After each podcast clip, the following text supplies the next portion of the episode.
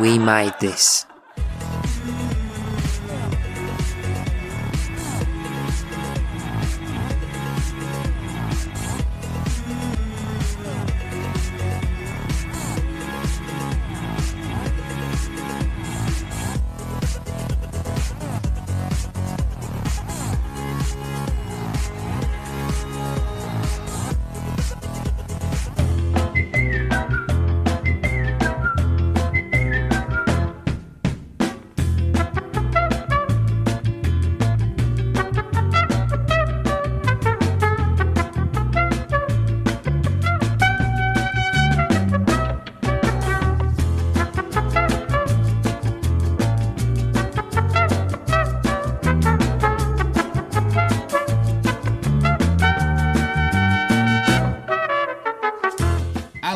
Hello, and welcome to You Have Been Watching, a podcast devoted to looking in depth into the fascinating curiosity that is the British television sitcom, part of the We Made This podcast network. I'm your host, Tony Black, and I'm joined by my co host slash pussface, Robert Turnbull, and in this episode, we're talking about the uh, Channel 4 sitcom Friday Night Dinner, written by Robert Popper, which ran between 2010 to 2020. The show revolves around the Goodmans, a modern Jewish family in London who every Friday night gather for dinner at the middle class home of Jackie, sorry, Jackie, uh, Tamsin Greig, and uh, Jackie.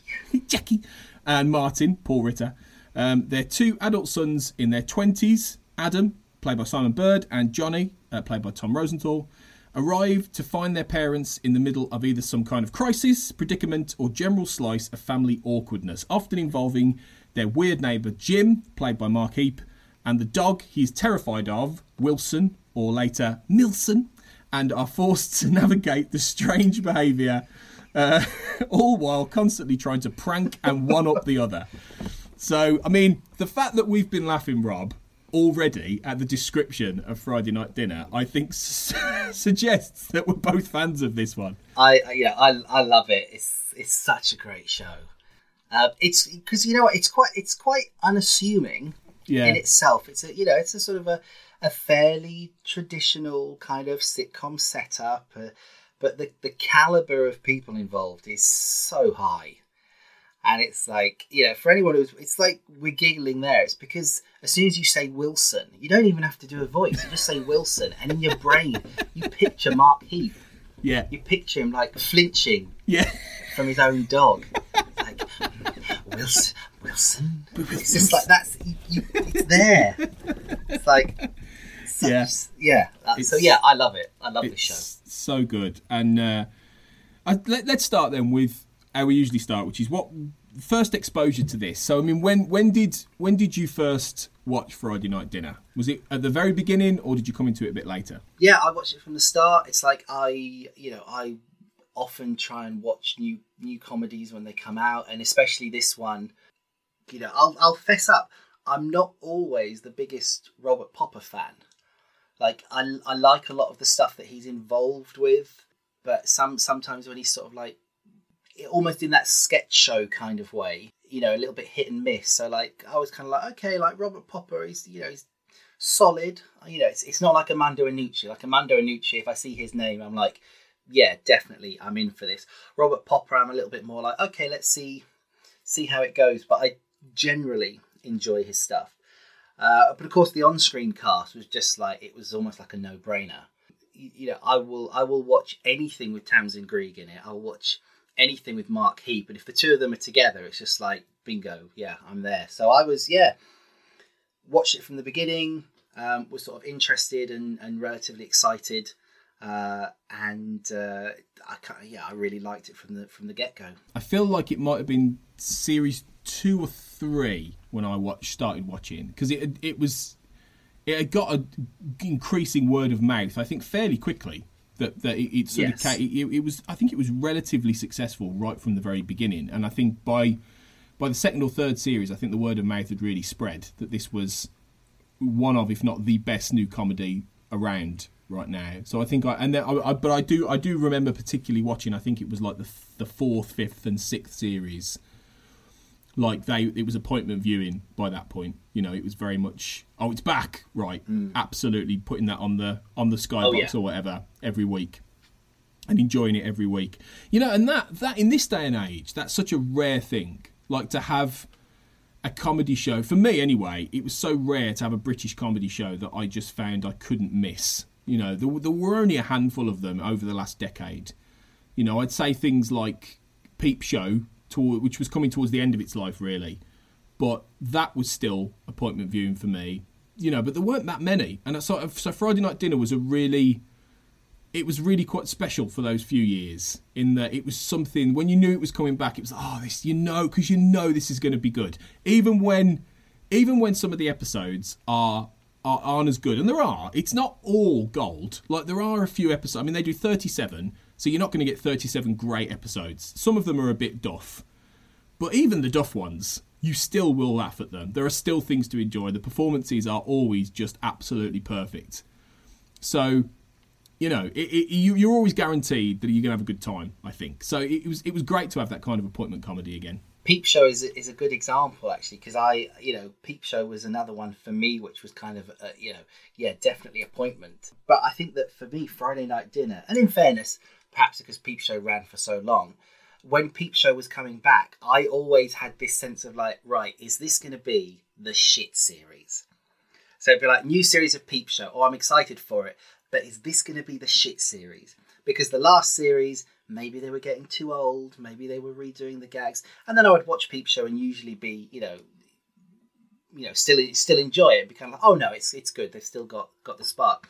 Whereas Friday Night Dinner, yeah, uh, like you say, every every time it's like there's a new series starting. It's starting in a in a few weeks. I'd be like, yes, brilliant, definitely. It's it's gonna be it's gonna be funny.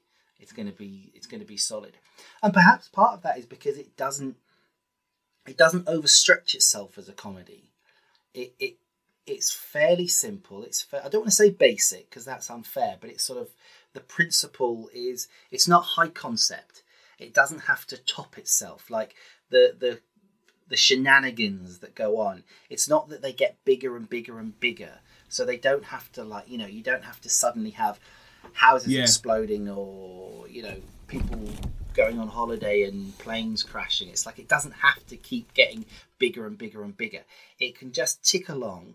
Every couple of episodes, something a bit more physically destructive might happen to the house, but it's never something that that there's never too much peril. It never changes the dynamic, so it's just sort of like comfortable. And I think there is a it's a really comfortable show, which sounds like a horrible compliment to describe it as comfortable. Um, but I mean that in relation to, to especially kind of like the older sitcoms, how they make us feel that sort of little bit of excitement, that that genuine joy when they're coming back, and and that, that enjoyment of being with the characters. I think this this show really kind of like taps into that. So yeah, like like you say, you know, not every episode is gold, but even the the less good episodes are still really fun and enjoyable. And I, I never worried that it was going to get shit, basically, which which I have done with other shows. You know, other shows. Even you know, we talked about The Office a few episodes ago. Even you know, even going into the second series of that, it's like, oh, is this is it going to work as well as the first series? Christmas specials. Oh, is this gonna? Are they gonna ruin it here? If they do, they have something perfect. Peep show, all that kind of stuff. This I think it it just beautifully it beautifully paces itself and it it just keeps the quality high and, mm. and comfortable. Oh, I keep saying comfortable. No, I'll, by the end of this, I'll have thought of a better word than comfortable. yeah, but you, are right though. It is. It, it's it's safe and comfortable without being twee or maudlin or or unfunny or anything like that. It, it, it is the safety of it is that the concept, like you said, it never changes. There was a, a apparently Tamsin Greig wanted to. Uh, she kept pushing Robert Popper to change it up so Jackie and Martin go and see the Lat boys in their houses for one episode, and he resisted it. He consistently would resist anything that diverted from the concept of the Friday night dinner at the family home, and they come to them and I think I think he was right ultimately. I think I think that was the right decision because yes, you could have had fun with Adam or Jonny trying to entertain the parents, and Jackie's picking everything out and going, "Oh, what are you doing?" And Martin's like going, "I found a screwdriver underneath the, you know, all this kind of thing." You could have done that easily, right? And then you know you, the comedy of Jim having driven all across town to come in and go, "Hi all," all in the, what are you doing here, Jim? You live like 10 miles away. Um, you could have absolutely done all that. But I think ultimately the, the key to Friday night dinner is that it, it's a fixed thing. It is very much a, it, it resets every week. And, and I mean, it, it's quite, we'll talk about this, I'm sure, but it's quite astonishing how well in the office it has it has some sort of story arc going on, whether it's Tim or Dawn, or whether it's Brent, or whether it's the company, or whatever. And things have to evolve, things have to move.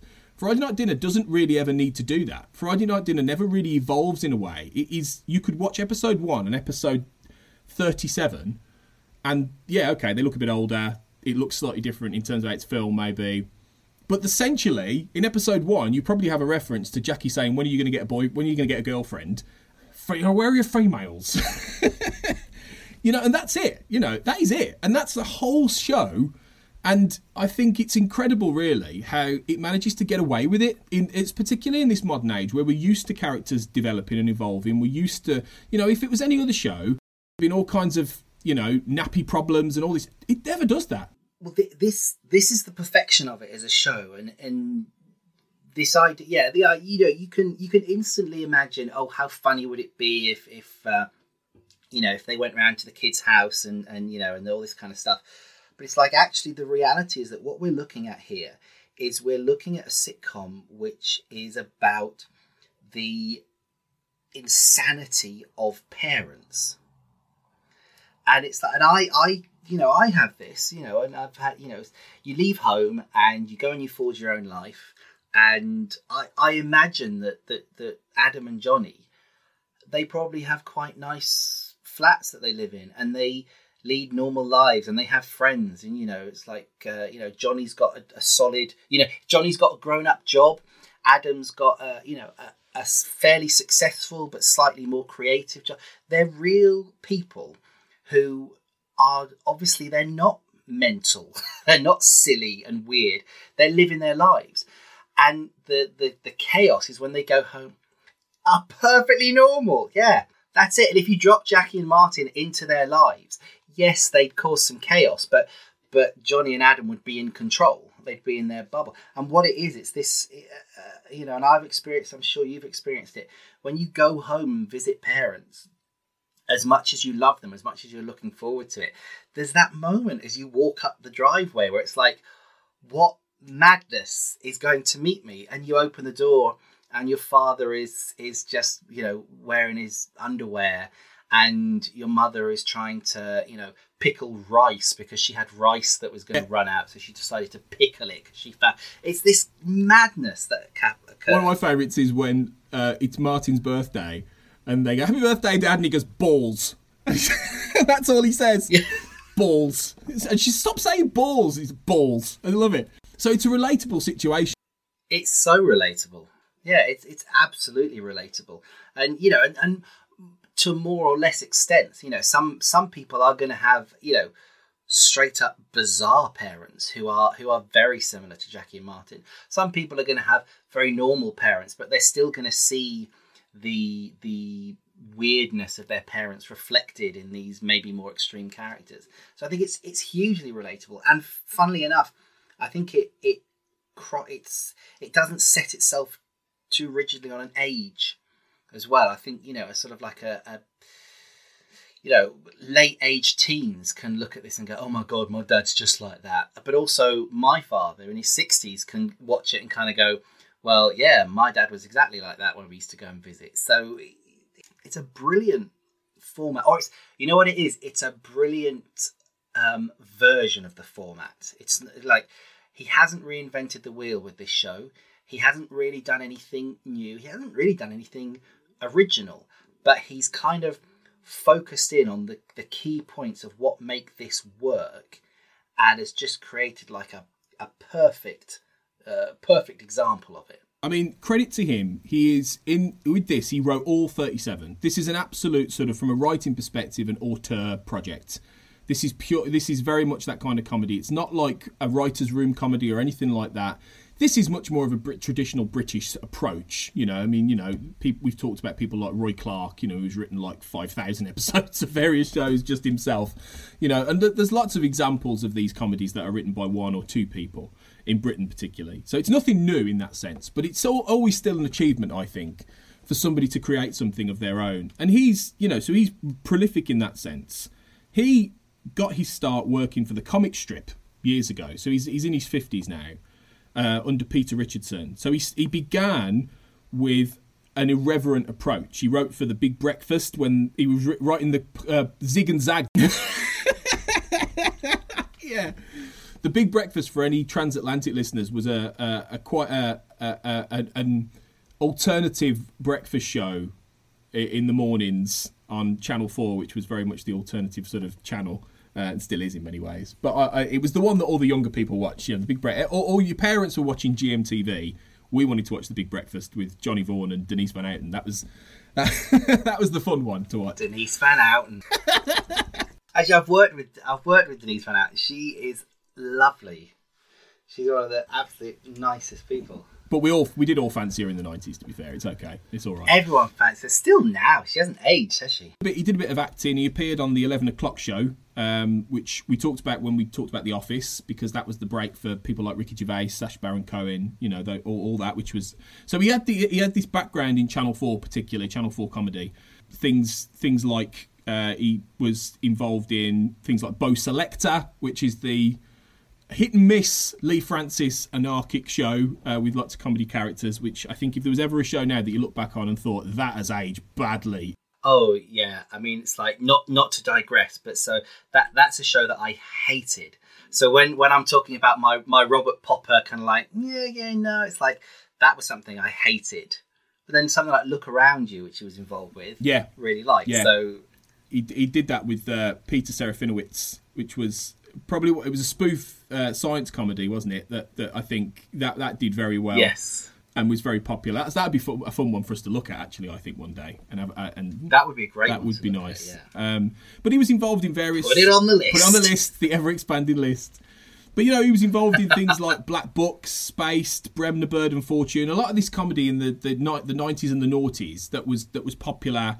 Some of it, you know, stuff like Spaced has gone down as you know one of the greats and that kind of thing. So you know, he had a very sort of comic pe- pedigree, really, um, before he developed. You know, he produced um, the third and fourth series of Peep Show as well, and that was probably amongst the, the, the, high points of that show. Really, I think that that sort of mid midpoint is probably Peep Show at its best. Really, he was the script editor on all three series of The Inbetweeners, which obviously is where he would have forged his friendship with Simon Bird on that show.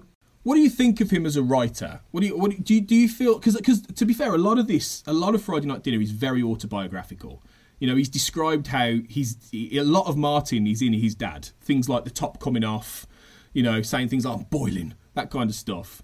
But I think a lot of what he does, and, and the Jewish aspect as well. You know, a lot a lot of that came from his background and things like this. A lot of the uh, a lot of the particular relationships and some of the you know the comic scenarios. But I think he manages to create things that are both maybe specific to his family experience, but rel- rel- relative to many of our own. I mean, as ridiculous as it is, I know I'm not like a middle aged dad, but I've had, definitely had days where it's in the summer where I've taken my top off at home and gone, oh, it's bloody hot. And I've just walked around the house without my top on. Like, and my wife will go, oh my God. Like, you, are you going to put a t-shirt on? And I'm like, it's hot. I'm really, it's really hot. And th- so I totally. Oh, I do it all the time. Yeah, yeah. So for me, Robert Popper is a little bit like Kevin Eldon, who we, we may have spoken about. I, I feel like Kevin Eldon is someone who's much like his career. Uh, I think Kevin Eldon is going to pop up in our discussions yeah, quite a lot he will. over the various episodes. Yeah and, and and the reason I say that is that you know we've we, I think we've talked about the fact that Kevin Eldon as a performer is somebody who has for years and years and years been popping up and doing very good work in other people's projects, um, and maybe has never had the opportunity to do his or not effectively to do his own project. And I think Robert Popper. Uh, probably until Friday Night Dinner was kind of similar. You know, you've listed this this great selection of stuff that he's done. And you know, some stuff that I really like, some stuff that I don't like, and I'm sure you're the same. You don't necessarily adore his his everything that he's been involved with, but he's somebody who, for years and years, has been heavily involved in other people's projects. I think his work on those projects has has perhaps always been solid, whilst the projects themselves are you know different styles, different qualities. So I was actually I was actually slightly surprised to see him get his own show properly, his own show when he did Friday Night Dinner. I was also slightly surprised at how I don't want to say ordinary it was, but how conventional it was. You know, it's like because in my mind, Robert Popper is a guy who sort of like writes and script edits on weird stuff, stuff like Peep Show, which is a little has a little bit of a nasty, grimy streak, or stuff like Look Around You, which is a bit weird and a bit surreal. Obviously, he performed in that as well, a bit weird and a bit surreal, and all these different shows that he was involved with. And then Friday Night Dinner felt so ordinary that I was kind of like, oh, this is not what I expected. Robert, I thought Robert Popper's first big successful project by himself was going to be something off the wall and weird, but it's beautifully, beautifully written, and that's what makes it stand out. So I think that his writing is to to wheel back to the sort of the, the question of it. His writing this, I think, is fantastic because he takes what could have been a very, very mundane sitcom concept and he just puts in he manages to to nail the realism of it whilst just teetering towards surreal but it's that kind of the surreal of, of everyday life the kind of surrealism that we we genuinely get presented with. You know the stuff that jim oh no, sure we'll talk about jim in, in more detail in a moment but some of the stuff that jim does Sh- you kind of shalom. Sh- sh- shalom. Shalom. Mm, shalom. Will, Will, Will, Wilson's done his dollops. In your, in your, in your bush. Mm. Oh, it's just, but like like Jim Jim is Jim is you know he's he's out there. He's he's really out there. But he's he is still believable. And I, I, think you know what? I think there's a little bit of the uh, there's a little bit of the one foot in the graves about this show, uh, and in terms of the writing, in that you know one foot in the grave, like the most bizarre things happen, but nothing happens that that you couldn't imagine actually happening to somebody. It's just that all those things happen to Victor in a half hour episode. And it's the same with Friday Night Dinner. It's like 37 um, episodes, whatever it is and you know all these kind of like these crazy things happen again it's not always like exploding caravans you know but it's like all these bizarre things happen and so you look at that in a series of like you know a couple of dozen episodes and you go well that's a bit crazy and it's like but actually no nothing that happens to them is unrealistic and what what really grounds it and holds it all together is is the quality of the writing of the characters, the relatability of those characters. big part of that obviously comes from the performances, which again we'll we'll expand on. But I think, I yeah, I was slightly surprised that this was Robert Popper simply because of his previous work.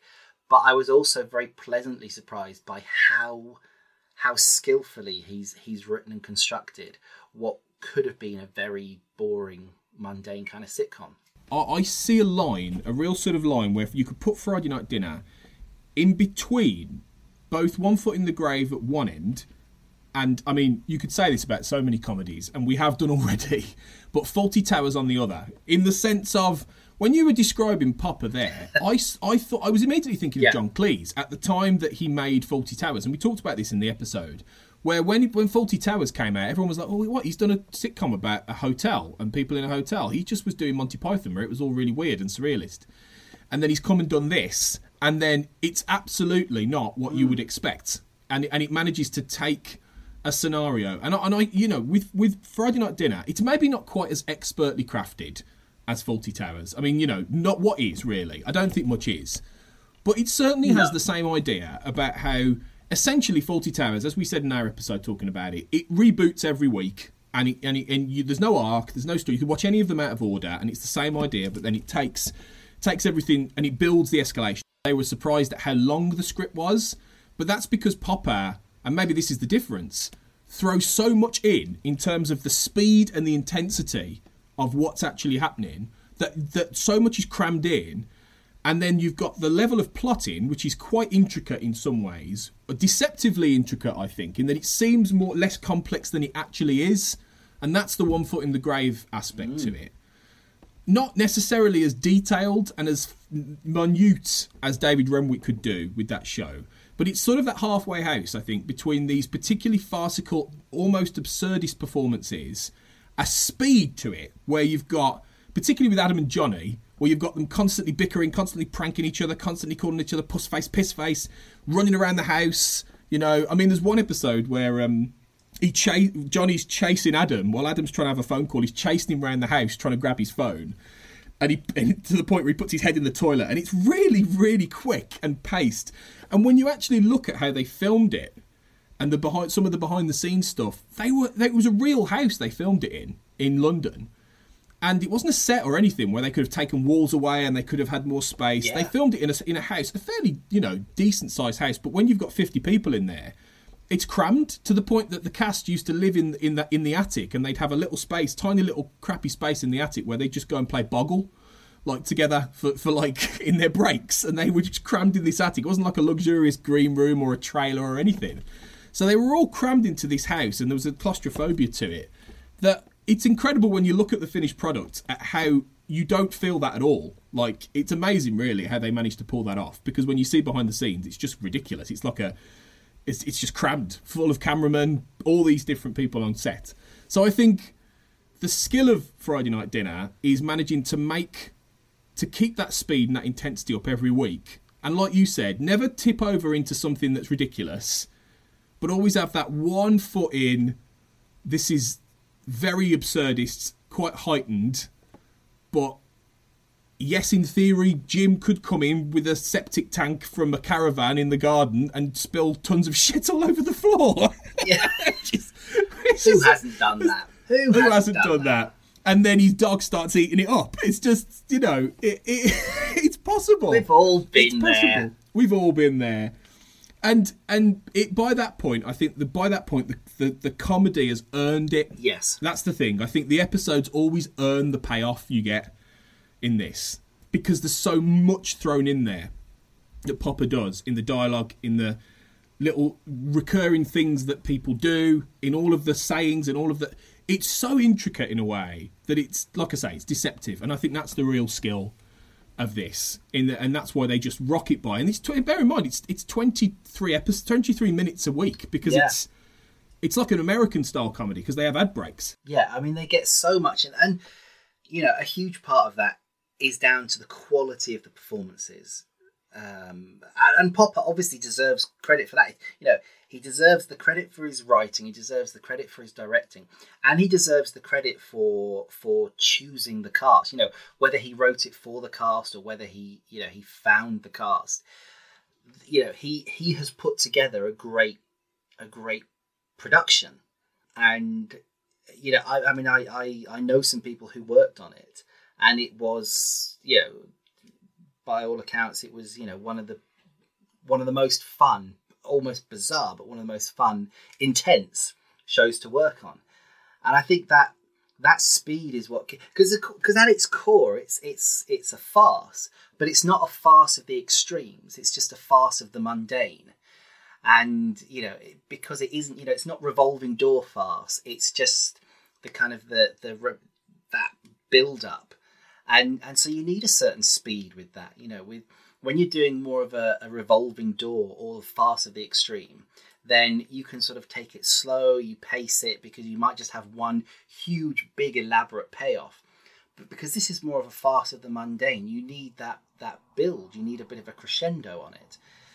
Uh, and I think the the skill is in is in keeping maintaining that speed, that pace rather than speed. Sorry, that it's in it's about maintaining that pace without ever stumbling over itself or losing track of what's going on. Yeah, definitely, because it is it is really mundane. The concept is mundane. The kids come home, they have dinner with their parents, and the scenarios are always usually fairly. Oh, grandma's coming round and she's bringing a horrible yeah. boyfriend with her, or horrible grandma's coming round and we hate her, or Um, Auntie Val, as you know, Mum's best friend, has been kicked out by her husband, and she's living there, and she's horrible. But, I mean, there's one that episode that particularly reminds me of Fawlty Towers, where they they're trying to hide a dead fox from Jackie. Oh, God, yes. That has been in Martin's freezer. Yeah. and he's and he often will rope the boys into these things. He's like, "Come on," uh, you know, and they're like, "What?" And, and what I what I really like about it is this. I mean, do you think it's self aware the comedy? Because I do, in the sense that Adam and Jonny almost feel a bit like a Greek chorus sometimes, in that they'll come in. And you'll get Martin or Jackie or anyone else saying things, and they'll turn to each other and they'll and they'll repeat it, but in that sense of, oh yeah, he just did say that, didn't he? So Martin will go, oh, he's a spanner. And then Adam will go, spanner. You know, and turn to Jonny and go, spanner. And it's almost like they're turning to us and going, yep, spanner. It's Yeah. weird, isn't it? There's so many instances of them sort of looking at each other or almost looking at us in a way without breaking the fourth wall and going, this is odd. This is weird behaviour. We know it's not normal. And we're almost, uh, they start at a remove when they come into the house. They start at this point of what the fuck is going on, and then by the end, they are completely drawn into it. A, because they revert to being children once they get into that house, and B, because deep down they're they're the same, and deep down probably when they're in their fifties, they're going to be exactly the Oh, same they as are, Martin yeah. in many ways. Yeah. So do you know what I mean? Well- but I love that. Well, I think I think what the show does is like, and sort of you know the, the the first series I guess kind of establishes this for us, and then from the second onwards, it kind of this this coalesces into place. Is that you know basically the episode always kind of opens with them walking up the drive. It's like that's that's the moment that the adventure starts.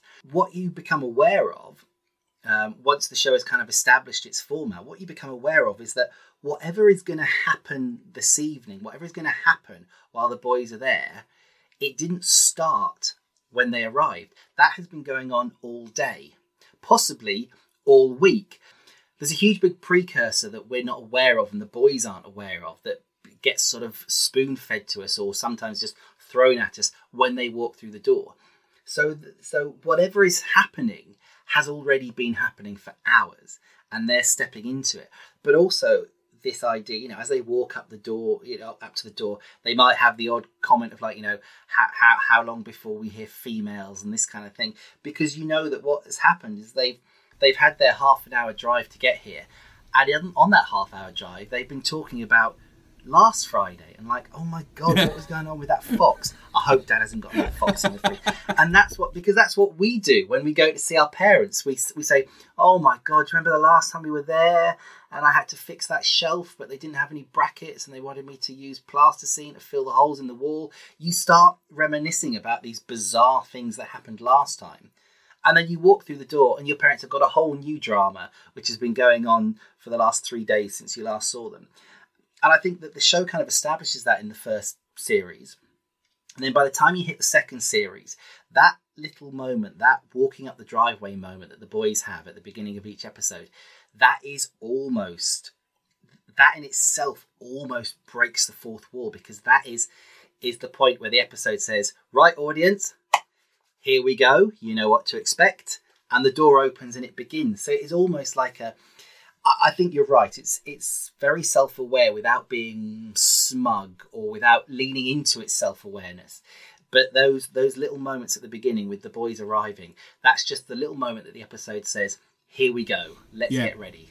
Yeah, yeah, yeah, definitely. You, you're right in that it's never it's never smug enough to for you know to have them literally turn to the camera and you know that, but it doesn't have to be. It's bringing us in because we know that we like you say we recognise a lot of these traits and these scenarios, even if these things don't happen to us because this is comedy and it is heightened to an extent, obviously. We understand though that when we go and visit our parents or we go and see family, they, there's going to be weird things. There's going to be traits. There's going to be particular Yeah. quirks that are here. I mean, I think this show is brilliant at that. It's brilliant at lots of little things that are that repeat, recur in the show all the time that are funny but make sense in terms of the family dynamic. Yeah. Horrible boys or these kind of things. You know, it's this it's it's the way she talks to them. All these little tiny things, the recurring ideas is is particularly key because they these are definitely the kind of things we have. I mean, I had a horrible grandma. I know if you did. I did. Oh yeah, we we did as I well. I did. And and she Yeah. she was my dad's mum again, and uh, she was somebody. She never, to be Yep. fair, she never really came to visit. But uh, my mum's mum, I always loved to say, my nan's mum, whose name was Ivy, um, and my mum used to call her Poison Ivy just to turn turn the needle in.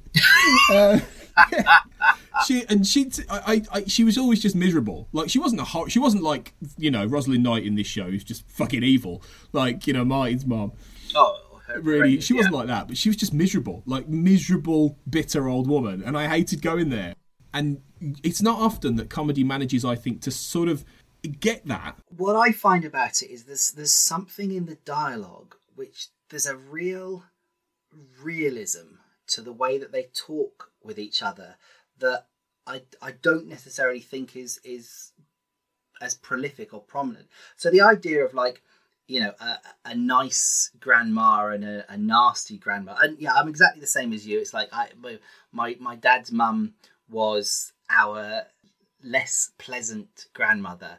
Obviously, yeah, nowhere near as horrendous as this, and you know, we still loved her very much, but she was miserable and didn't approve of my mother and would harp and criticize about things and you know all, Yeah. all that kind of stuff. You know, she is somebody who would bring her own cake with her uh, because she didn't want to eat the cake that we, you know, that that kind of stuff. So that kind of thing, very relatable for me. But it's not it's not a new trope to have that. So you know, you will have you know other sitcoms you know, and in other sitcoms they maybe tend to flip it around that the you know the the mother-in-law to the man, you know, so the father is kind of like, oh god, your mother's coming and she's awful. So the kind of the like the nice grandparent, nasty grandparent. That's not a new thing, but I think it's the the way that they define it the way they talk about it. The fact that they do call her horrible grandma, that feels far more realistic than just having proverbial mother-in-law. It just has a slight realism to it. And the dialogue i think is peppered with this kind of stuff. So lots of sitcoms can have these identifiable characters but there's something about this show because like you say specific to this show there's a dialogue that the characters have which is very much their own. It's like they use phrases that they understand that people outside their family wouldn't understand but we do understand it because we also have those phrases that we use within our families that other people wouldn't understand if that makes any sense. Uh, one of my one of my favourite things, I think, I think, I think Popper talked about this early on uh, as an example, is the shitty basket.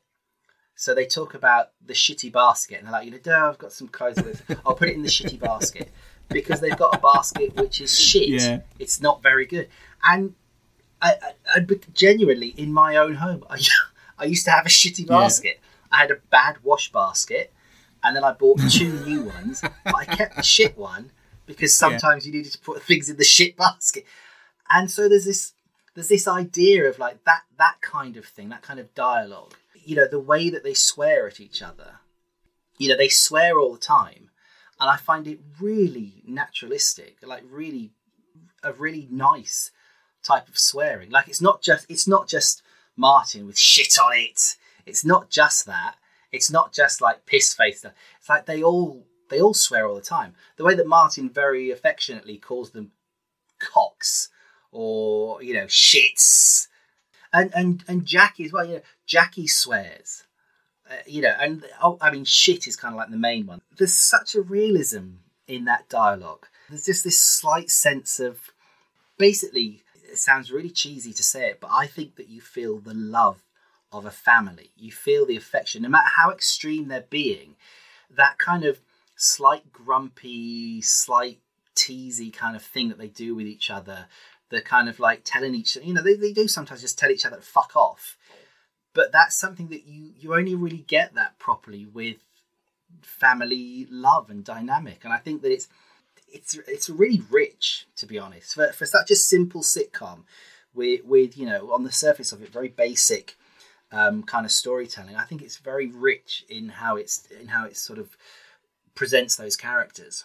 Question i was going to ask you was is this the defining sort of family sitcom of the 2010s particularly? In a way that you know ev- every decade i think you can almost describe a comedy in british comedy anyway that that is a family sitcom that is particularly definable for the age it's in. I mean, as much as I don't particularly like a lot of it, I think you could look at the 2000s and look at something like My Family with Robert Lindsay as being a particularly key sitcom for that family sitcom for that decade. Before that, I'd say something like 2.4 Children. Why you not dinner that one for, for the 2010s? And I suppose, what does it say about this decade we've just gone through? That this family, it's got that realism, it's got that biting, like, ness to it in that they are they are swearing at each other, they are hitting each other. You know, it's quite violent at times. You know, they're smacking each other or this kind of thing, punching each other, pranking each other.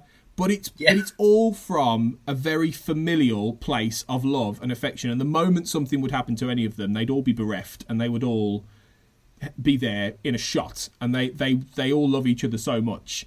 I think that's very. I think it's one of the first sitcoms to really get that and and depict a modern family who are all a bit all a bit mad at times, all partic- not necessarily people people, you know, um, but that you know because quite often they don't want people around. They don't. want oh God, have we got to go there, or have they got to come round? Or oh my God, all they want is to just come round and have the same repeating thing every week. They want the same food. They want the same crimble crumble. You know, mom's crimble crumble you know, crumble, crumble. They want all this. They want the familiarity of this family setup.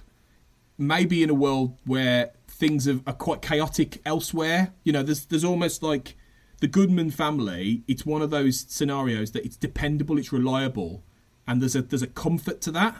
I think it kind. I think it kind of is into this this kind of like defining family sitcom, whilst also I think there's a, there's a slight caveat that that maybe kind of like dissolves that that title simply because of the how prolific it was as a sitcom, which which I guess are kind of like the, they're sort of two slightly different things. Um, I think the kind of the examples that you gave, like 2.4 Children, which, you know, huge BBC One sitcoms. Even if you weren't a massive fan of, you know, they were probably probably still back in the day when you kind of watched whatever was on. So I think that the the audience for those shows were were much much bigger, frankly, than Friday Night Dinner, um, and so I think they kind of they fall into that. You know, if you're going to like put a label up saying, "Oh, the defining family sitcom of the '90s," and you kind of go, you know, is it 2.4 Children? Then I think, yeah, that 2.4 Children definitely gets to pin its flag. With the caveat that in the 90s there were more sitcoms, so maybe there was more competition for what they're defining. But you know, it's a very sort of very 90s representation of a family there, definitely, which I think it 2.4 Children does very well. And then My Family is like, there's a very, you know, My Family gets a lot of. St- I hope we do an episode on My Family actually. My Family gets a lot of um, gets a lot of stick, and I think perhaps it, you know, perhaps as a show it was damaged by its later series where it just kind of like kept going on and on and on. But particularly the first couple of series of that, they're they're wealthy, they live in a big house, but there was still something very genuine and relatable about the you know the the family dynamic that was going on there. So yeah, I think that that you know it gets to pin its flag as a kind of definitive family sitcom. I think that Friday Night Dinner, in terms of how it represents a family, definitely definitely fits with with a contemporary family. Definitely fits with what we think of as a family now. And I think it kind of sits alongside shows like Outnumbered. I, I think I think Friday Night Dinner in a, in a way is very similar to Outnumbered, N- not in its pace or its or its style or even its its kind of structure, but this idea of re-examining the sitcom family. I think that you know those two shows are kind of they they kind of fit that more. You know, outnumbered is maybe a, a, few years older than than Friday Night Dinner, so perhaps it's this kind of like this path up. But I think it there is a there is a little bit of overlap. Yeah, absolutely. And I think both those shows and, and definitely Friday Night Dinner, they kind of they kind of establish how we perceive uh, you know a modern family and how we understand a family. So I do I do think it kind of it it deserves to be put up there as as you know perhaps the definitive family sitcom of of you know the sort of the 2010s onwards but i'd also argue that because it's not as prolific because it's perhaps not as well. I mean, it, it did really well. It had several series, and I'm sure, and we'll get onto this in a bit. I'm sure that it, it could have gone more, could have done more. But I do feel like whilst everyone who watched it loved it, not that many people watched it.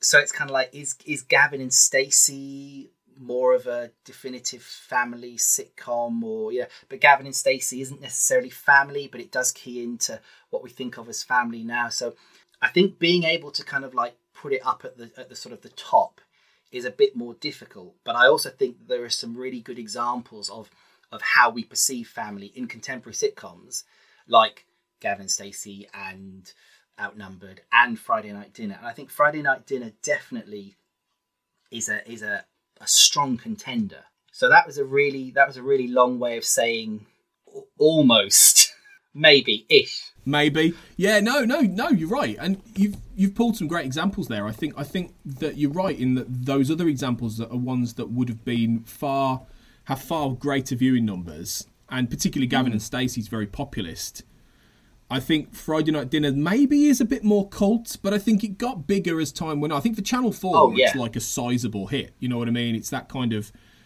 breakout show that they don't always get. It, I wouldn't say it's cult necessarily. I think it's sort of in between. You're probably right, I think.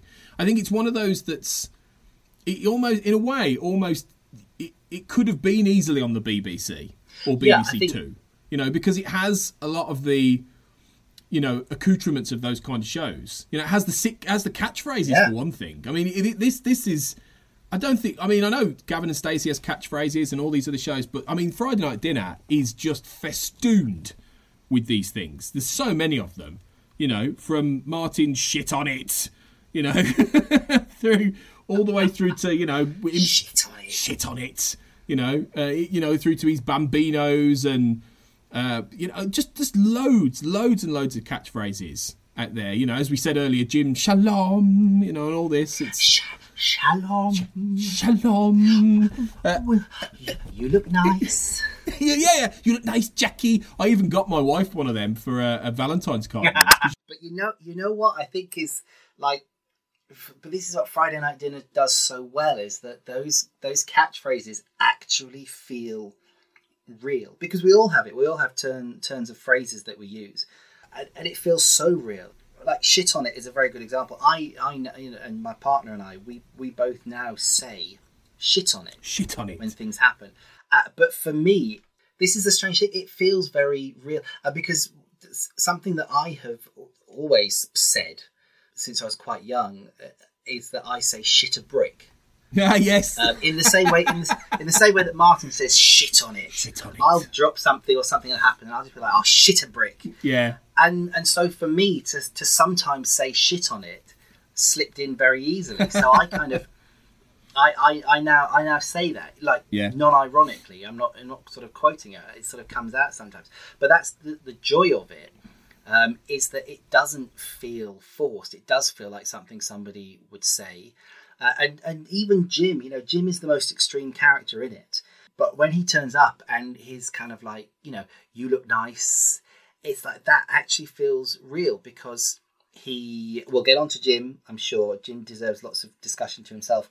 Uh, but whatever is going on with Jim, um, there is something fairly realistic about this this repetitive language that he uses, saying the same thing to Jackie every time he sees her. Um, shalom. It's like obviously that's a that's a uh, you know, it's, it's a, a, legit greeting to use, I guess, even though he uses it inappropriately and in the wrong places. But the idea of somebody who doesn't quite get it and maybe has whatever is going on that Jim has going on would just keep saying it.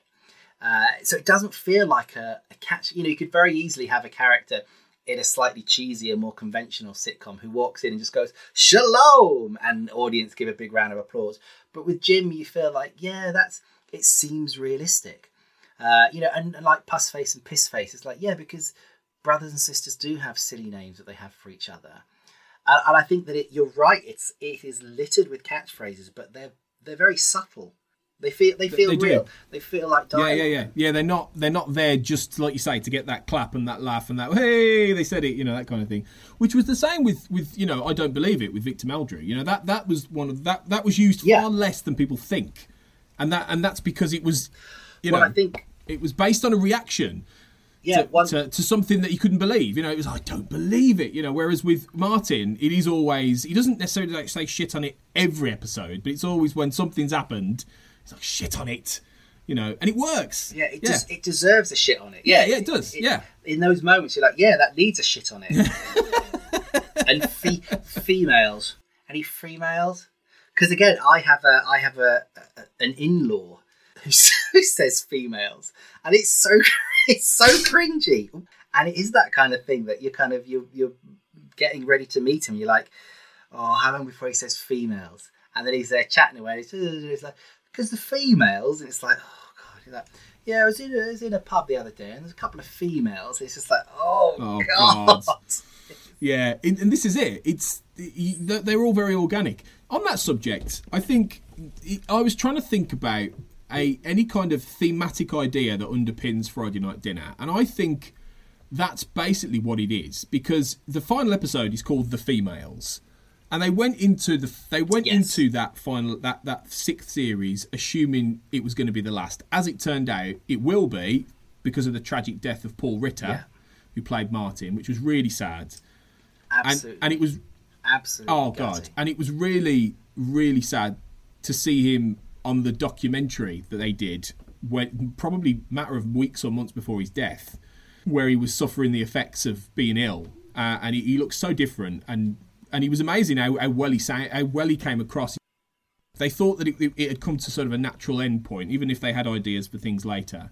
And who knows, it might have well come back later on or for some specials and things like that. But it's quite a perfect ending because it ends with Jonny and Adam both getting girlfriends at the same time, both introducing them to. And, they, you know, they did have peak girls come round at various points before. There's one episode where Jonny got married. Jonny got married in Vegas yeah. and came back with an American girl, and and and Adam Yeah. had this really awkward date once that came there and there, and and all these different things. But it was it feels like the general arc, and then they sort of say it in the dialogue, in that they sort of both go, "Well, we've got to grow up now, haven't we?" So it almost feels like because they both become dads at the end of it. The, both their girlfriends are pregnant, so it's it feels a bit like a, a rite of passage in a way. It's that like it almost like this whole show has been that sort of rite of passage in that they're both grown men. Their thematic underpinning of this that it's all about growing into becoming uh, grown men with your own family and moving out of that transitional space from being teenagers and little ch- and children from the, the from the very sort of traditional family setup that they that they then go back into every week and Jackie's a very perhaps overprotective smothering mother at times particularly with Adam and Martin's the eccentric dad who's just a little bit bonkers is it about that transition point from that age into being a full-on grown-up and starting your own I think there's a lot of that at play. Definitely, when you look at it, like I know we're gonna, I'm sure we're gonna like talk about favorite episodes and particular episodes, but I think that that that final episode is is one of the best because it is the kind of the culmination. Uh, because, like we said, there's no kind of you know, there's not really any progression of story. You know, there's there's no kind of like big moments where people kind of like move forward or there's any kind of like big character development. It's just general, gentle, which again I think is something that keeps it very realistic. You know, as as people, as individuals, we're constantly changing, but certain dynamics we have don't change. So every time I go and see my parents, I've grown a little bit, I've matured a little bit, I've maybe had experiences that I do or don't share with them. And my parents are the same. But the moment I walk through the door, they are my parents again, and it's the same as it has been since I was a teenager. And I think that the the dynamic that the show has is, you know, in the way that the boys revert back to being, you know, horrible teenagers, bullying each other and and acting like kids. And you know, when Jonny is there and he's you know, uh, acting like the the little boy and and getting kind of like coddled and you know and phrases like bobble and stuff. It's like it's this kind of regression into the into the family dynamic, uh, and the kind of like I guess you could almost argue that that a family dynamic evolves and changes as the kids grow, and then you hit sort of like late teens and potentially go off to work, go off to university, leave home. So it's almost like that's the point at which the relationship freezes. And I think both I think both um, Jonny and Adam have I think I think they've both been to university, I'm pretty sure. So we can imagine that their relationship, the family dynamic, changed basically when Adam hits 18. Adam hits 18, uh, Jonny is you know probably like 16 at that point. uh, and then Adam leaves home. So it's like they've been teenagers until the point that the relationship severs. It doesn't sever when they're adults. So they are kind of frozen in time in that way. Whenever they come back and all four of them are together again, like it, it reverts back to that point of, you know, 18 year old, 16 year old. And it never it never really changes. It never really moves beyond that until that final episode. And I think that, you know, the girlfriends, the females, and the idea that they because we know so little about mm. them. We see them that one time. You know, we're there with Jackie. That's our first yeah, exposure. Yeah. But they've been hinted at since since the first episode of that series. Uh, and again, it's this idea that I really like that the boys are off leave, leading proper lives. They have proper adult lives, and they only regress when they come home. So they have met these women. They have fallen in love with these women. They are at a point with these women. So for for Jackie and Martin, it's insane. They meet these women, and then they find out that they're mm. having babies and everyone's over the moon about it. That's quite sudden. like if if the if if the first time I had taken a girlfriend home to my parents and said, "This is my new girlfriend," and then she said, "By the way, Robert, I'm having a kid," and I went, "That's amazing. Let's get a flat together." My parents might have gone, "Oh, okay." Yeah. But it's because J- yeah. Jonny and Adam are living real life, so they've got real relationships with these women, and the yeah. thing is, is that we we understand why the parents haven't met them earlier. We understand why the parents only get to meet the girlfriends when mm. the boys know yeah. that these are this is the one. Uh, to be honest, I'm kind of like that. My, I'm not, um, I'm, I'm no gentleman player, but my parents, I've had lots of girlfriends that my parents never met because. Oh yeah, same. I don't yeah. introduce. Yeah, you don't introduce them to your parents until you know that they are, you know, the you know the one. Uh, and it, you know, my parents always knew it's like, oh well, if we've if we're meeting her, then he must really, you know, he must love her. It must be a serious relationship. And I think that it, it is that. Also, but I think I think it is that that drawing the line in the sand. I don't think the dynamic is going to finish. I don't think that that you know they never go back for Friday night dinner and Martin doesn't suddenly become sensible and the boys don't stop bickering. But it's almost like Jackie and Martin suddenly acknowledge that their sons are adult men. And, you know, I mean, obviously, there's so much potential for narrative. You know, the first Friday night dinner that they don't go back because they've got their own family, you know, not going back for Christmas and Hanukkah and other holidays, leading their own lives and stepping away from Jackie and Martin. There's plenty of comedy potential in that, but we don't need to see that because actually they're happy and everyone's happy. And you know the the comedy conflict in this show is not about you know bitterness over you know moving on it's about the silly things it's about selling sofas or dead foxes so i think it is i think it's a beautiful it's a beautiful ending the whole thing is martin mm. puts glass accidentally puts glass in all the food and then he's having to try and prevent them fi- yeah. jackie finding out and he goes to the and then the best bit is when it's all sorted seemingly and they've got the crumble at the end, the crimble crumble, and they go, "Do a speech, Martin."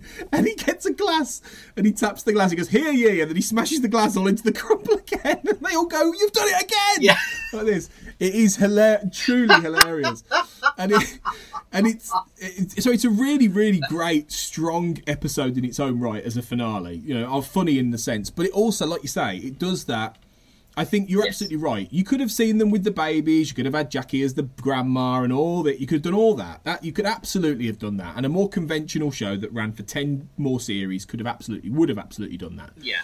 But it, it's not the point of the show, really. The under the underpinning point of the show is exactly as you've described. It is that when they bring these females into that that space, that regressive space, and those women see them as those little boys again, which is exactly what happens for the first time. They would they would they see them, don't they? In that, in, and they would have described it. They would have, and they did. They, you know, they said to them, "Stay in the car while we sort of prepare the ground for you to come in," because they know what's going to happen.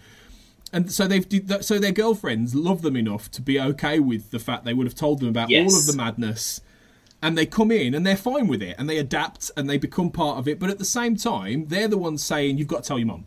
You've got to tell your mom. You've got to do the grown-up thing."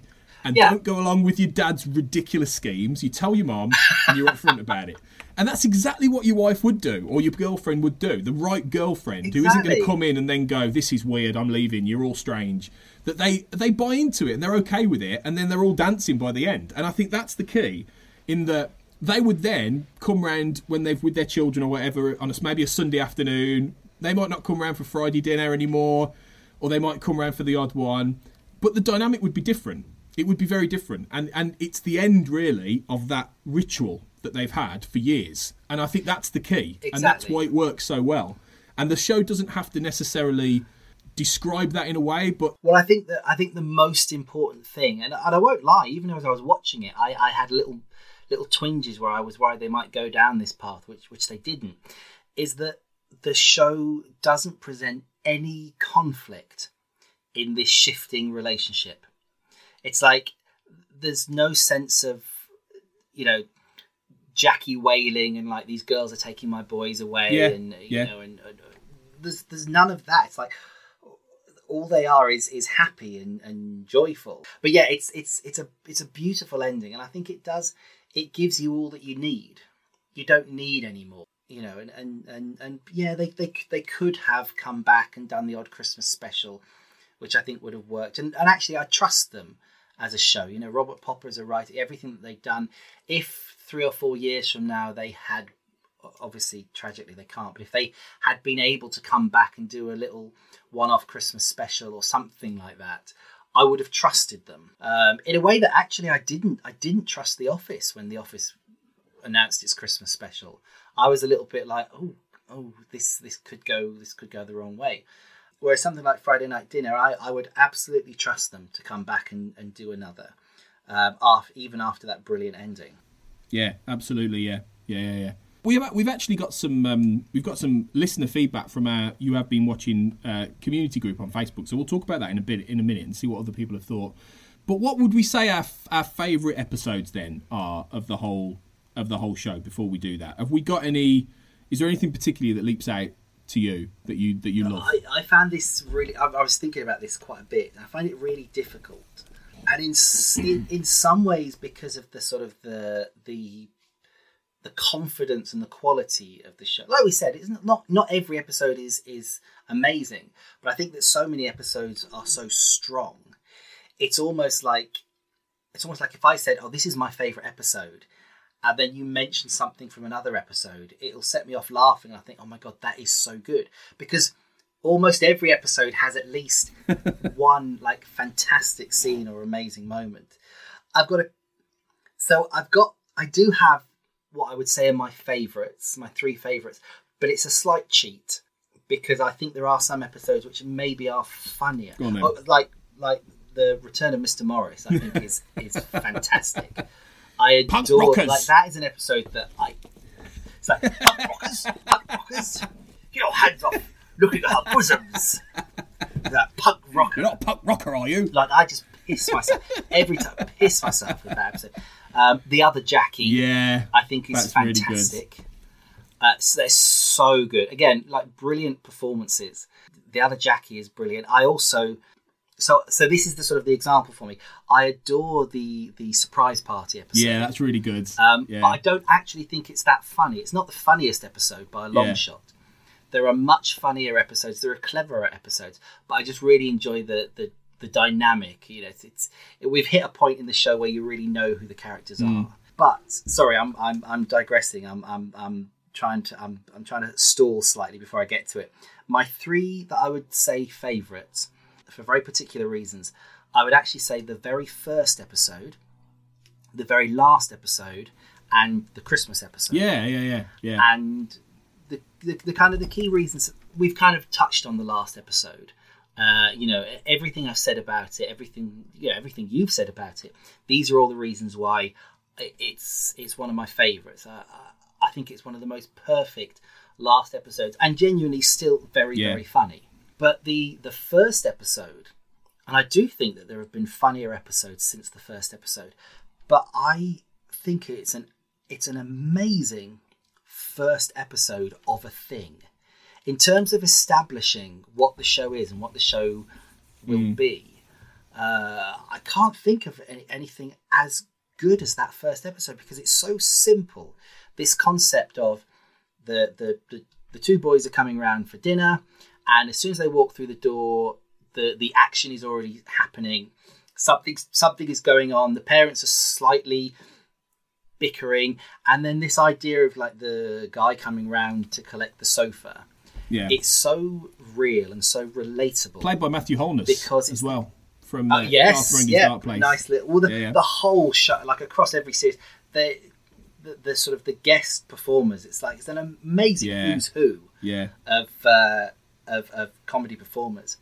But it's it's it's wonderful. It- sets up the show and the dynamic of the show beautifully because it is very realistic. We've all you know we've all done this. We've you know we buy things on eBay or we sell things on eBay, and you have those awkward moments of like, oh, that guy's coming around to collect the table. When's he coming? Well, I said after six thirty, but he asked if it could be after ten because he doesn't want to pay the congestion charges. I said, this guy's coming around at 10 o'clock. He's like, yeah, yeah, but I'll just give him the tip. All right, you know, I bought a fridge on eBay once and I turned up and the guy's like, oh, yeah, it's in the back. And I had to like walk through the back of a garage and round a corner and he'd done absolutely nothing. And he was like, oh, my back's a bit sore. So, I ca- so I'm there like struggling, carrying this fridge freezer through this tiny little space because, you know, and it's this sort of weird awkwardness which is which is very relatable. And then of course you throw in the the slightly more outrageous dynamic of, of his his dad dies and then they're kind of like stuck there and they don't want to be rude Yeah. or insensitive but they're trying to get on with their lives. So i think as a as a first episode um, and as a primer for this show as a whole uh, i think the first episode is is is amazing. So i i, I put it as my favorite even though you know return of mr morris makes me laugh more and then and then the uh, the Christmas episode. I I love the Christmas episode for for various reasons. One of which again is that it's just very funny. Got all those kind of like relatable beats to it. You've got horrible grandma. You've got the stinky dog, which is kind of like you know half dead. It's like I'm most people at some point or another have had to engage with a relative's stinky dying animal. and it, yeah, it's, it's a very very funny episode, and I'm a, I'm a huge Christmas mm. person. I, I adore Christmas in all its kind of you know in all its shapes and forms. But something that I really like about that episode, which is why I put it up as a favourite, is that I think it's one it's a really good example of Christmas being celebrated as a kind of purely secular holiday. Because I think that's something that we we we do in this country. I think Christmas has become a- very sort of secular holiday, which I think is good. And you know, I I have Jewish friends and I I have Muslim friends who just celebrate Christmas because everyone does it and it's fun and it's nice. And, and, and I think this country in particular, you know, we don't have things like Thanksgiving, but Christmas kind of like fits the bill. And I think it's really nice how casually they are doing Christmas because Christmas is nice and it's fun. And it doesn't matter that they're Jewish, they just do Christmas. They do a few presents, they make the house look nice. Uh, you know, and then Jackie kind of freaks out about the Christmas tree because she feels like it's a step too far. But you kind of feel like it's not really that it's a step too far, it's more that it's just dirty. She's almost, there's a moment you feel like she's almost using being Jewish as an excuse to not want a dirty house and and I, so I really I really like that. I think there's again Yeah. this kind of realism sort of at, at play because uh, you know it has all the trappings of a Christmas. You know, some weird person dressed as Father Christmas, an annoying in-law, a Christmas tree falling over. These are all you know bad Christmas gifts. These are all Mm. Christmas standards for Christmas episodes of things. But it's just really nice because they could have done they could have done a Christmas special that was around Hanukkah and basically exactly the same things could have happened. But I really like the fact that it's around Well- Christmas when they are Jewish because there's a there's that sort that sort of realism of the kind of the engaging in that kind of secular celebration of it. Yeah, uh, absolutely. And the fact is, with the Jewishness of the show, which was never intended to be, Robert Popper said he never intended to be a, it to be a Jewish sitcom. He wanted them to be No, no. Jewish, and it for not for it not to be dominant. But it's that whole they only really bring the Jewish stuff out when they're trying to get something from it off the time. So there's the great episode right at the very end. I think it's the penultimate episode where they make Jim eat all of Val's horrible rice pudding because they make they say it's a it's a great Jewish tradition. so he's there eating Yeah. these six bowls of rice pudding which he hates, and then he goes and vomits it out the window. And Val's no, Val never knows. She's none the wiser because she thinks they've all eaten the rice pudding, and it's a great Jewish tradition. So it's things like that that they that they do quite often. So the Jewishness is is is they're, they're like lapsed Jews in, in this in the same way that you get lapsed Catholics and you get people who are you know Christians or whatever who don't really engage with all of the stuff. They don't necessarily go to church every week and all this kind of thing. And that makes them more real as a family because you know you would ab- not all Jewish people are obsessed with the synagogue and are constantly going and doing all the. Some people are just Jewish and they're just Jewish, you know. Um, and I think he, I think the testament is that Tracy Ann Oberman, who played Val, said it was really. She's Jewish. She's the only I think actually Jewish person who was cast in the cast, and she's the she said it was. It, she thought I think it thinks it, it, the way they did it was really good, you know, and that, that it was it was conveyed really well, and and lightly mocked in a way that is relatable and you know through characters like Jim putting on I've got my little Jewish hat you know he puts the what a yarmulke Jim and he's like yes my Jewish hat and he puts the on his head so you know it's it's really clever the way they don't make it that it's got to be about them being Jewish they just are and like m- many many families in the UK are and that's great I think that's really good it's inclu- it's inclusive without being too pointed about it. You know, I think that's really good the way they do it. yeah, I think it, it's it's that thing, and and maybe this is another conversation for another time. But it's this thing that you imagine were it, for example, an American mm. sitcom, they would really lean into the kind of the Jewish culture side of it, or this this you know playing up, maybe even getting cheap gags off the back of, of them being Jewish. But I love the fact that it, they just happen Yeah. to be Jewish because it's something we forget sometimes. Uh, you know, as a as a as a predominantly Christian society, let me just get just get a little bit deep here. as a predominantly Christian society in this country, we are used to the concept of Christians that were born and technically raised Christians who aren't hmm. particularly Christian.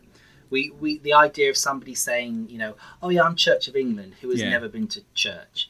We're, we're familiar with this concept, but then when presented with someone who is Jewish or, or Muslim, we immediately just assume that they are more hmm, devout hmm. than us. Whereas actually, it's exactly the same. There are so many, you know, particularly, you know, there are so many kind of like Jewish families who are, you know, no more or less devout than, you know, the Christians who don't go to church and sort Yeah. of believe in God. Definitely. So I think it's lovely to see that to see that represented there. No, it's really good. I think I think I'm trying to remember. I think several of the cast are Jewish. Oh, are Um, they? Oh, I, I might have got that wrong then. I, I might have got that wrong. There might well be some of the other cast might be Jewish as well. I, I, I apologise if that's not if, if I have got that wrong. If anyone can correct me on that, feel feel free to do so. Um, but yeah, I, I, I like the fact it's not of the way they do it. I think it's good, and it would be interesting to hear from Jewish people and see what they think about about this. But um, I, for my for my favourites, I've already said the females, the final one. Yes, I'm also going to yeah. say um, a couple of ones actually in the same se- series, series five, which I think is one of my favorites The tin of meat. I love the tin of Mm-hmm. Oh. meat where Mart, Martin's got thirty year old meat in his shed, and it's that because it's that classic dad thing of it's fine, you know, eating the food, it's fine. There's nothing wrong with it. It's okay. You know, it's gone off like ages ago. It's all right. And then it's when he eats. It's a brilliant comic beat when he's like, "Look, I'm going to prove it's fine," because Val's trying to get rid of the tin of meat. He's like, "Prove it's fine." He eats it, and he goes, "Look, I'm fine." And it immediately cuts to him on a on like a um a, a stretcher with like his with an oxygen mask over his face. And it's so good. It's such a great comic beat, and it's it just it it's ridiculous, but it's absolutely relatable that he'd have. You know, Martin has a shed full of crap that he doesn't need.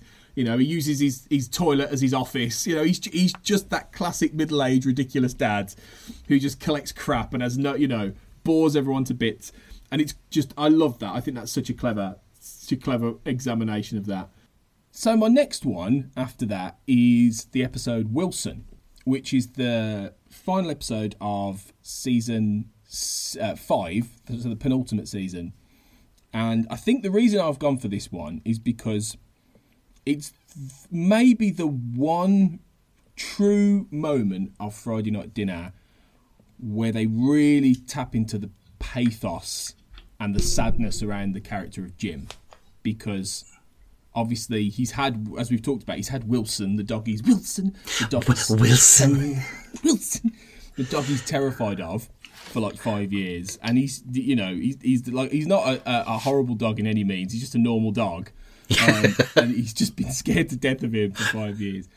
But then when Wilson suddenly dies out of the blue, Jim is Jim just breaks down, and it's and it's a, it's a, such a sad moment in that even like Jackie is crying, the lads are really sad, Martin's sad, and they all, it, all, all the comedy just for a little bit until until Jim basically turns around and goes, "I'll get a new dog in the morning." Yeah. Bye.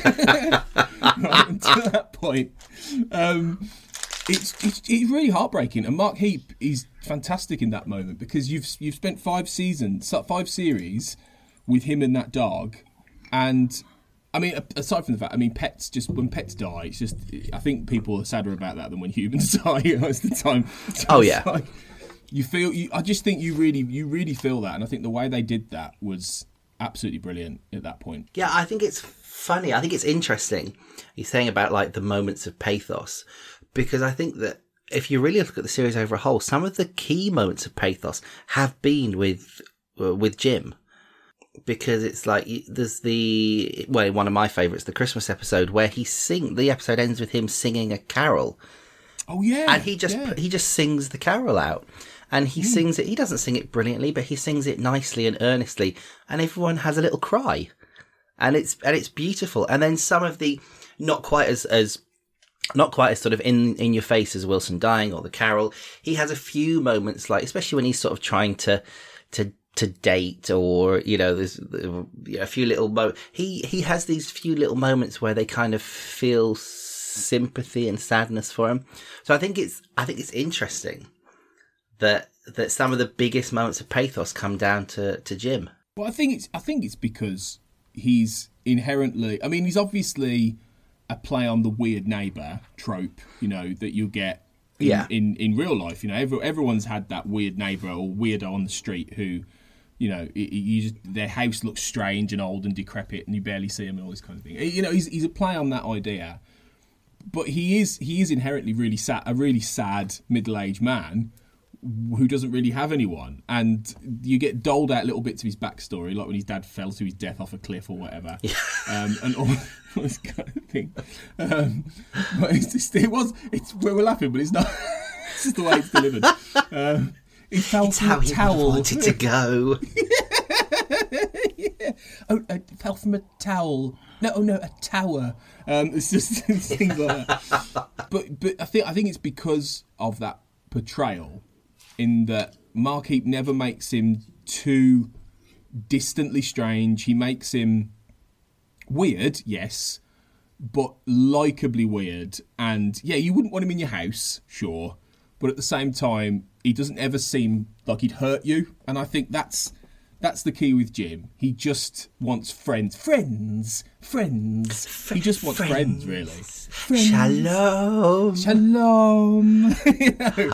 And That's the- so it's quite a, he's quite a sweet character, really, isn't he? yeah it is the nail on the head you know that he yeah he does want friends and he he wouldn't hurt you that's the thing it's like you could easily you know it would only take a little tweak in the performance for for jim to be actually a bit scary uh, and and most most of the time the nutter on the street so to speak the weird neighbor quite often they can be a little bit scary which jim Yeah. never is it's like it's always it's always sympathy and it's always empathy Yeah. even though I think oca- occasionally I think they are a little bit too mean to him. I think I think Yeah, there's the odd the odd episode where I'd argue that they Yeah. they're a little bit too m- mean, but I guess it's the frustration that they find of his constant. Because also we're seeing Friday night, and the boys see Friday night. Uh, Jim's there every night, obviously. You know, you Mm. Yeah, know, yeah, he, yeah. he- he's there every single night, every morning. You know, it's like if you you know that it's constant the the level to which he is constantly there, and he's not there to see the boys. He's No, there to see no. Jackie. So if Jackie. Jackie's No, there, Jim you're is there. Yeah, yeah, yeah. You look nice. I do the lot. I can't even remember which episode it is, but I, because we've talked briefly about the the surreptitious catchphrases in this show. I do love the one yeah. episode where she looks horrendous and he opens the door and he goes, "You look." Um. It's just- what a brilliant payoff! It's probably about about series four or five or something. It's like Yeah. brilliant payoff. yeah.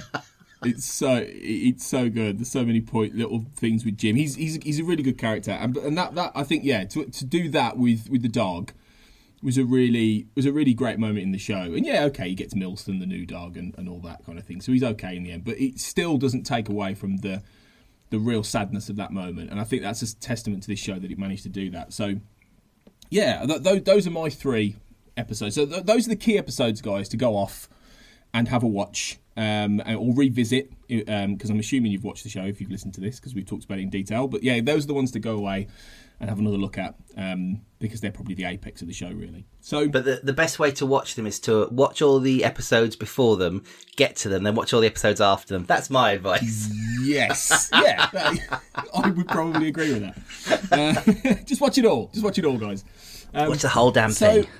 The whole damn thing. So we do actually have uh, in this episode a little bit of listener feedback because we're going to try and drip that in now to the show uh, where we can from our uh, group on Facebook. You have been watching a British sitcom community, so do join that. Do find us on Facebook and join in the conversations. So yeah, we asked people if they'd seen Friday Night Dinner, and we had some responses. So uh, Colin Jackson Brown says. Definitely a modern classic. I'm often really late to stuff like this, so I only started watching it at the start of lockdown last year and binged the whole thing over a few weeks. Consistently funny all the way through with brilliant characters. Also, it inspired my wife to learn how to make challah, which is absolutely delicious. Well, um, I've never had it. Have you, Rob? So- Uh, you know what? I've I've actually I have had it and I've made it. Yes. oh, oh, really? Okay. Yeah. So, do you agree with Colin? Is it delicious? Oh, it's delicious. I mean, it's kind of like it's it's a bit of a brioche kind of thing, but it's more Oh, nice, bready. okay. It's it's it's it's really nice. If you've if you've had if you like brioche, I think you'll like it. Neil McNamara, who says, I love Friday Night Dinner. I think the writing is decent, but the cast really elevated it. Superb performances all round. Mark Heap and Paul Ritter really stand out. Shit on it! Shouldn't really be all that funny, especially when repeated so often, but somehow it made me laugh every time. I think, like we talked about earlier in the show, the the uh, the catchphrases are just really good in this show. They're some of the best I think that that we've had in British comedy for many many years. So you know, I think I think even though there's more to it than just catchphrases, I think it really will like stand the test of time with those. Definitely. I think, you know, we, we've kind of said as well throughout the show, and, and I think Neil's got it right there that, um, you know, the, the writing is good, but it's definitely the performances that make this a standout. Definitely. Yeah. Ian Garfield says we started watching about a year ago or so. Uh, just because it was on Netflix and we thought we would try it. After two or three episodes, we were hooked. A definite modern classic. I think it was because it was so relatable to our households anyway. the fact that it was such a simple premise but allowed so much scope for stories without being outlandish or over the top. I'm sure everyone knows Jim as well, which, as we've talked about, yeah, I think so. And and I think he's right about it being completely relatable. I mean, I I, I absolutely. I've only been married three years, and I've been with my wife for six, and already there are absolutely moments where we, we go, this is Martin and Jackie, isn't it? we absolutely do already, and and it, so I think so. I think there is a real relatability about this show for people. Definitely. I mean, you know, my family are weird. My partner's family, they're weird. You know, every friend that I have, they have weirdness in their family. It's all so relatable.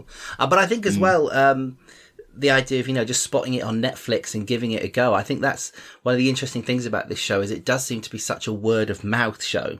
And I, f- I quite like the fact that because maybe it wasn't the biggest, you know, everybody knew about it at the time. Everyone was screaming about it, you know, adverts everywhere. Because of that, I feel like there's going to be quite a long legacy of people discovering it almost, almost afresh, which I think is quite nice. I think that's, and there aren't many shows, you know, yeah, there are shows like The Office, there are shows like Only Fools and Horses, even outnumbered, but these are shows that all got kind of like promoted quite a lot.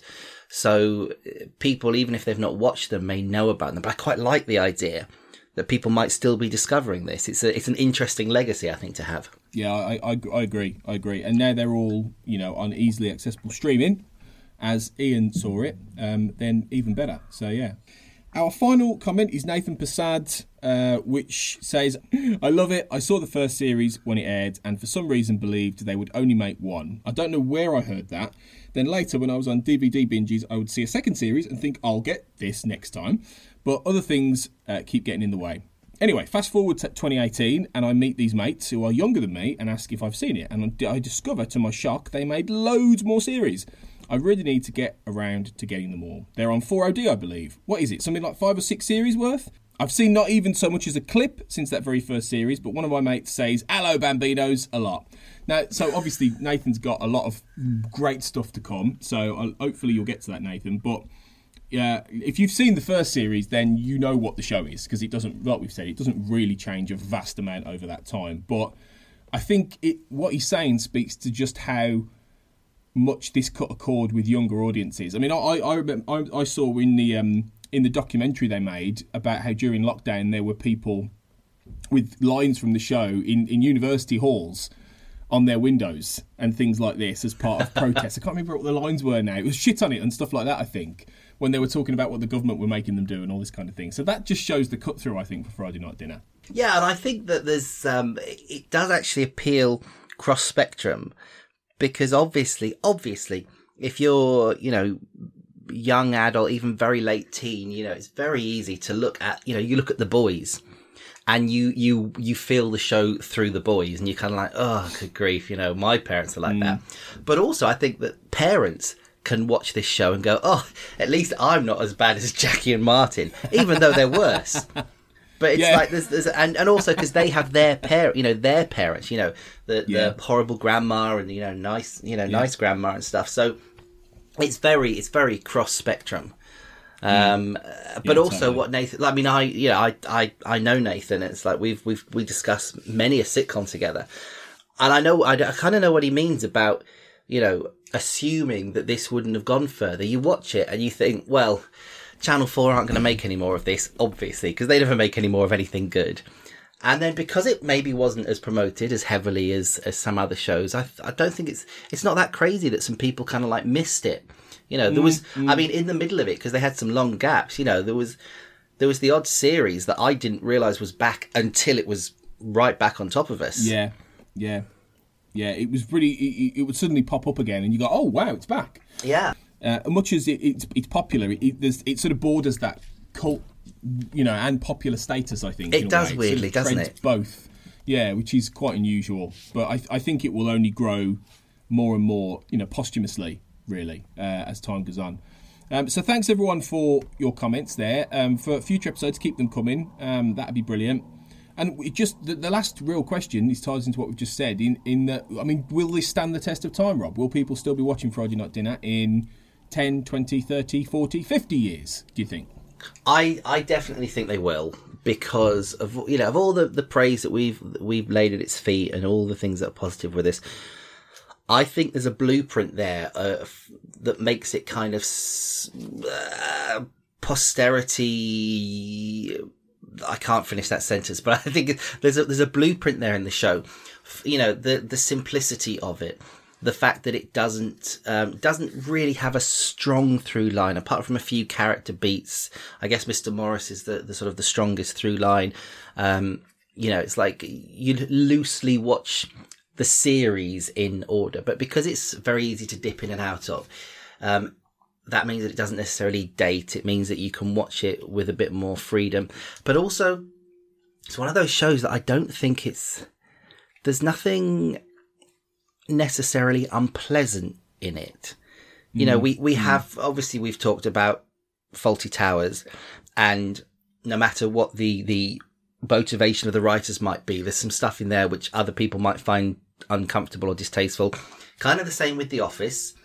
And mm. although I think that people might start to reevaluate Jim potentially as we get a stronger and a more sympathetic understanding of, of the different members of our society, I do think that the show treats him with a certain level of, of respect and, and sympathy and empathy. So I think mm. it's kind of it's it's quite a comfortable, safe show uh, as as mm. Lame a compliment as a horror. You know, it sounds like a very sort of like wishy washy thing to say.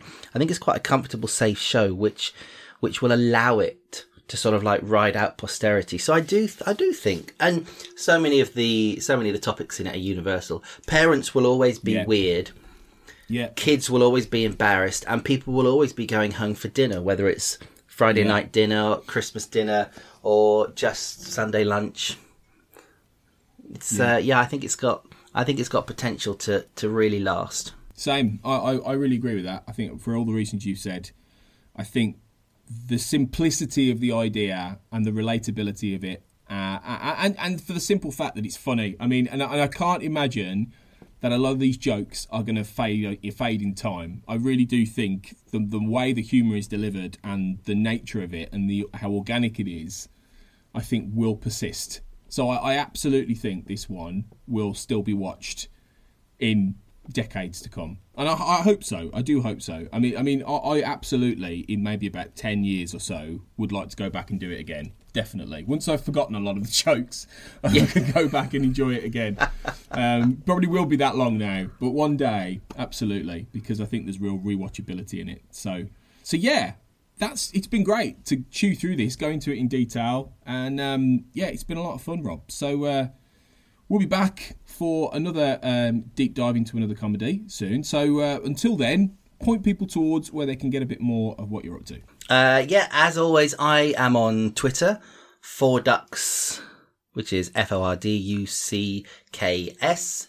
Uh, and that's basically where I promote everything that I'm doing, whether it's uh, more podcasts on We Made This, and I have got a few more coming up that I'm going to be involved with, and a couple that uh, I'm really looking forward to. And uh, any writing that I have done or might be doing, little projects, it's always there. I also rant about politics and things which frustrate me as well. So you've got to feed through that before you get to the good stuff. Um, uh, but I, uh, uh, as well on the We Made This network, um, stick my name in there, and quite a few things will start coming up now. Various, uh, uh, various podcasts I've been guesting on. Yeah, you can find me at We Made This Network at WMT underscore network uh, and uh, at the website we made this network.com. So uh, check me out over there. You can find me personally on Twitter at AJ Black Writer. So yeah, check me out over there. Um, but thanks for joining us again for another episode. And as I say, remember we're part of the We Made This podcast network. Please subscribe to You Have Been Watching and give us a five star rating and review on Apple Podcasts because it really does help us get more traction because that's how Apple, Apple works. They like to bump up people who get the reviews, so that'd be great if you could. And if you want to help out our network and the show, please consider supporting us on Patreon if you go to patreon.com forward slash we made this. Friday night dinner, however, is not all we're discussing, so we'll give you a taste of what else you might have missed on the network in just a moment. But until next time, you have been listening to Tony Black, And Robert Turnbull. and we're off for a lovely bit of squirrel. Bye all! Elsewhere on We Made This. Chucky Vision. The next poll is a little bit more interesting. It was Survive or Die Again with the adult characters. And the characters were Logan, Bree, Michelle, and Detective Evans. And the Chucky Vision listeners predicted that Detective Evans would survive the week before she died on the show. I remember that. Yeah, that uh, we made that poll. Pre- well, I was going to say premature. We made that poll probably at the perfect time. Yep, I think so. and um, they also predicted that the character that would die would be Michelle. And looking at the characters, Michelle is the only one of the four that actually survived. Free with this month's issue. I was looking up what the point of the band name was because obviously Black Country being sort of like about a mile away from where I am right now. Yeah. Black Country New Road, they have said it's a metaphor for a good way out of a bad place. So fuck you. Not going to endear themselves to many Midlanders with that. Uh, you know, Dudley Zoo and Wolverhampton Civic Hall are fucking ace. Yep. Both of those places. well done, Colin. Yeah. Successfully defended yourself with two locations. I have. All right, West Midland Safari Park's pretty cool as well. Yeah, yeah.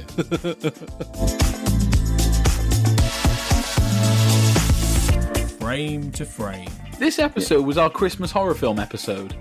Yeah. Now you mention Gremlins. Whoa. Where was that a week ago? Well, well I mean, what can I say? I mean, Um, genuinely, this is.